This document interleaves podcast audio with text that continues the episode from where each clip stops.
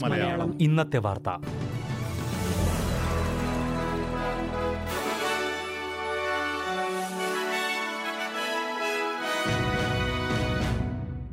നമസ്കാരം. S B S Malayalam ഇന്നത്തെ വാർത്തയിലേക്ക് സ്വാഗതം. ഇന്ന് രണ്ടായിരത്തി ഇരുപത്തിമൂന്ന് മെയ് പന്ത്രണ്ട് വെള്ളി. വാർത്തകൾ വായിക്കുന്നത് റിൻഡോ ആന്റണി.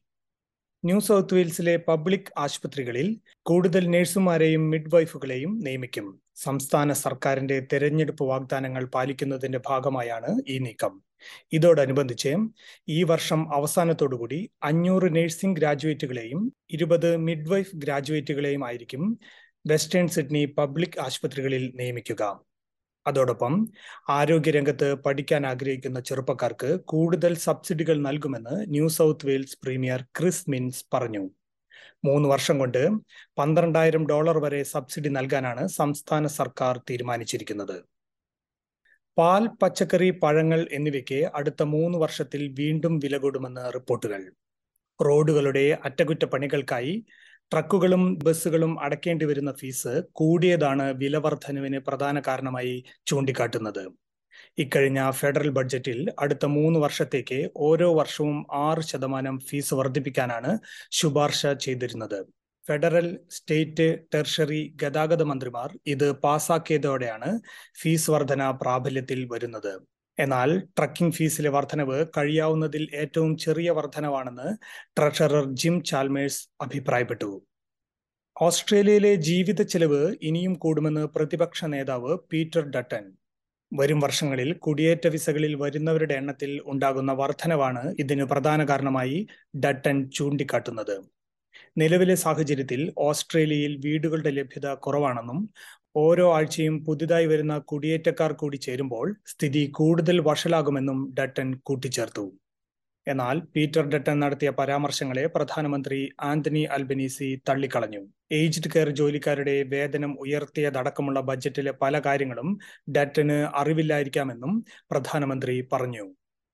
ടാസ്മാനിയയിൽ ഫുട്ബോൾ സ്റ്റേഡിയം പണിയുന്നതിൽ എതിർപ്പ് പ്രകടിപ്പിച്ചുകൊണ്ട് രണ്ട് ലിബറൽ എം പിമാർ രാജി സമർപ്പിച്ചു. പാർട്ടിയിൽ നിന്നും രാജിവെച്ചെങ്കിലും അവരുടെ വോട്ടർമാരെ സ്വതന്ത്രമായി സേവിക്കും എന്നവർ പറഞ്ഞു.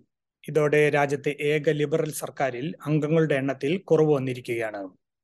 എഴുന്നൂറ്റി പതിനഞ്ച് മില്യൺ ഡോളർ ചിലവ് വരുന്ന വാട്ടർ ഫ്രണ്ട് സ്റ്റേഡിയമാണ് ഹോബാട്ടിൽ വരാനൊരുങ്ങുന്നത്. എന്നാൽ പദ്ധതി ലിബറൽ പാർട്ടിയിലുള്ളവരുടെ അടക്കം പ്രതിഷേധം ഏറ്റുവാങ്ങിയിരുന്നു. മങ്കി പോക്സ് മൂലമുള്ള ആരോഗ്യ അടിയന്തരാവസ്ഥ ലോകാരോഗ്യ സംഘടന പിൻവലിച്ചു.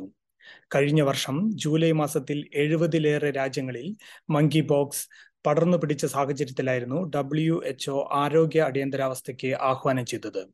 രോഗം പടർന്നു പിടിക്കുന്നതിൽ ഈ വർഷത്തിലുണ്ടായ ഗണ്യമായ കുറവാണ് ആരോഗ്യ അടിയന്തരാവസ്ഥ പിൻവലിക്കാൻ ലോകാരോഗ്യ സംഘടനയെ പ്രേരിപ്പിച്ചത്. ഇനി നാളത്തെ കാലാവസ്ഥ നോക്കാം. സിഡ്നി അന്തരീക്ഷം ഭാഗികമായി മേഘാവൃതമായിരിക്കും. കൂടിയ താപനില പത്തൊൻപത് ഡിഗ്രി സെൽഷ്യസ്. മെൽബൺ അന്തരീക്ഷം ഭാഗികമായി മേഘാവൃതമായിരിക്കും. കൂടിയ താപനില പതിനേഴ് ഡിഗ്രി സെൽഷ്യസ്. ബ്രിസ്ബെയിൻ അന്തരീക്ഷം ഭാഗികമായി മേഘാവൃതമായിരിക്കും. കൂടിയ താപനില ഇരുപത്തിമൂന്ന് ഡിഗ്രി സെൽഷ്യസ്. അഡ്ലേഡ് തെളിഞ്ഞ കാലാവസ്ഥ. കൂടിയ താപനില ഇരുപത്തി ഒന്ന് ഡിഗ്രി സെൽഷ്യസ്. പെർത്ത് തെളിഞ്ഞ കാലാവസ്ഥയും പിന്നീട് മഴയ്ക്കും സാധ്യത. കൂടിയ താപനില ഇരുപത്തി ഒന്ന് ഡിഗ്രി സെൽഷ്യസ്. ഹോബാർട്ട് അന്തരീക്ഷം ഭാഗികമായി മേഘാവൃതമായിരിക്കും. കൂടിയ താപനില പതിനാറ് ഡിഗ്രി സെൽഷ്യസ്. കാൻബറ അന്തരീക്ഷം ഭാഗികമായി മേഘാവൃതമായിരിക്കും. കൂടിയ താപനില പതിനെട്ട് ഡിഗ്രി സെൽഷ്യസ്. ഡാർവിൻ കടുത്ത ചൂടിന് സാധ്യത. കൂടിയ താപനില മുപ്പത്തിരണ്ട് degree Celsius. S B S Malayalam ഇന്നത്തെ വാർത്ത ഇവിടെ പൂർണമാകുന്നു. ഇനി ഞായറാഴ്ച രാത്രി ഒൻപത് മണിക്ക് ഒരു മണിക്കൂർ പരിപാടി കേൾക്കാം. ഇന്നത്തെ വാർത്ത വായിച്ചത് റിൻഡോ ആന്റണി.